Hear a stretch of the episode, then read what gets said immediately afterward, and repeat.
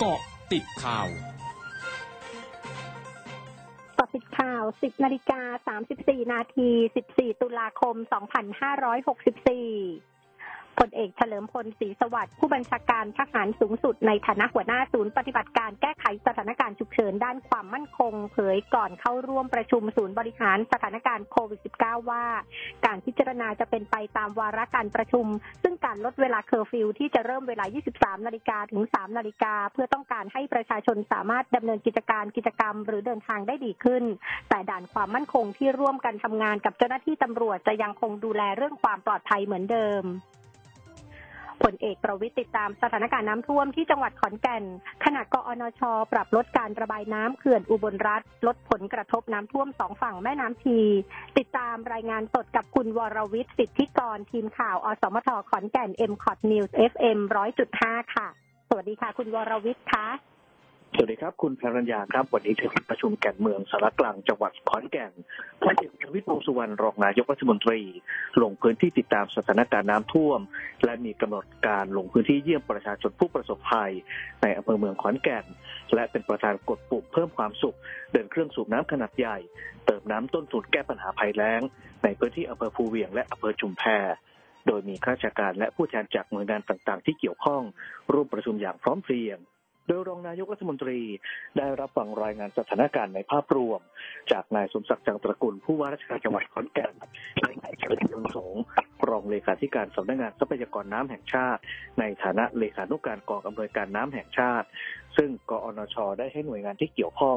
เร่งบริหารจัดการน้ำให้กลับเข้าสู่ภาวะปกติ พร้อมให้ความช่วยเหลือบรรเทาความเดือดร้อนของประชาชนในทุกพื้นที่ที่ได้รับผลกระทบอย่างเต็มศักยภาพ โดยปรับลดการระบายน้ำในเขื่อนอุบลรัฐ เหลือวันละสิบล้านลูกบาศก์เมตร พร้อมให้การไฟฟ้าฝ่ายผลิตแห่งประเทศไทย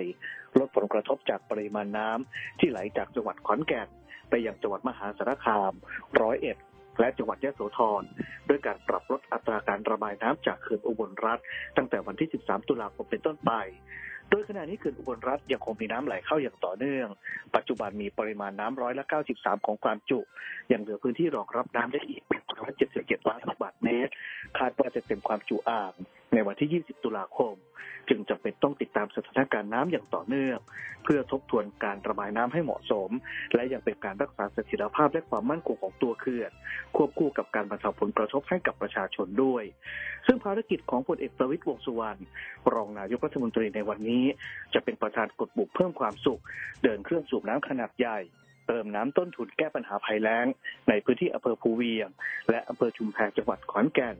และมีกำหนดการลงพื้นที่ตำบลดอนหัน และตำบลท่าพระอำเภอเมืองขอนแก่น เพื่อเยี่ยมเยียนประชาชนที่ได้รับผลกระทบจากน้ำท่วม และติดตามเร่งรัดการแก้ไขปัญหาน้ำท่วมให้คลี่คลาย สู่ภาวะปกติโดยเร็วครับ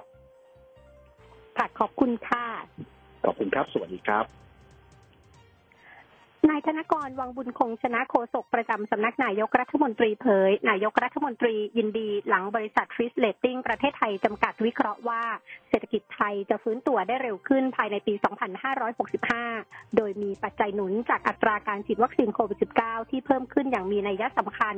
การกลับมาเปิดธุรกิจอีกครั้ง สภาพแวดล้อมจากทั่วโลกที่มีการปรับตัวในทิศทางที่ดีขึ้น รวมถึงอุตสาหกรรมการท่องเที่ยวมีแนวโน้มฟื้นตัวอย่างค่อยเป็นค่อยไป